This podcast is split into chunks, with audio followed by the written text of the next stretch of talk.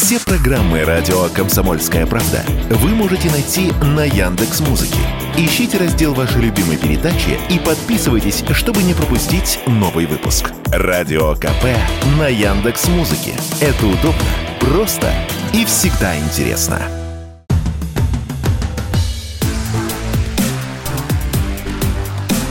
Честное риэлторское.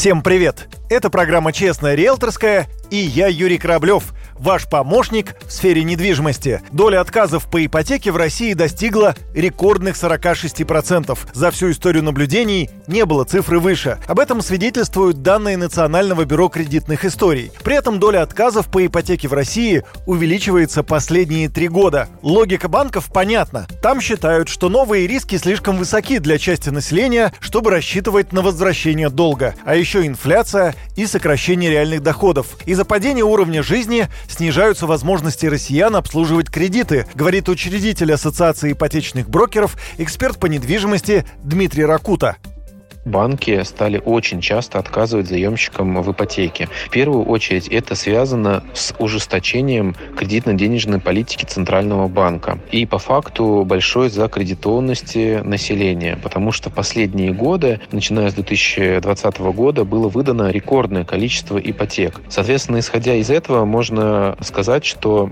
кредитов стало больше, не платежей по ипотекам, но они тоже возросли у нас. Соответственно, новые кредиты выдавать населению сожалению, с учетом того, что доходы населения в новом году не выросли, это рискованно для банков. Банки стали тщательнее анализировать кредитную историю, смотрят, были ли у заемщика просрочки, а еще стали внимательнее изучать реальный доход клиента, отмечает Дмитрий Ракута немножко изменили подход именно к учету самого непосредственного дохода. В первую очередь стали смотреть те суммы, которые идут на обслуживание текущих кредитов и ту сумму, которую необходимо заложить в новый кредит. Более того, ставки у нас еще ко всему повысились. Сейчас средняя ставка 11,5-12%, а что существенно удорожает ипотеку, то есть ежемесячный платеж у нас становится намного больше, и, а, соответственно, переплату банка тоже становится выше.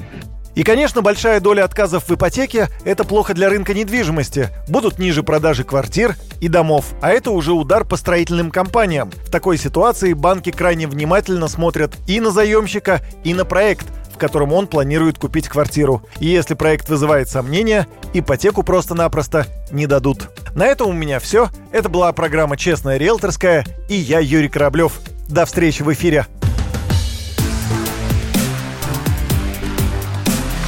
Честное риэлторское.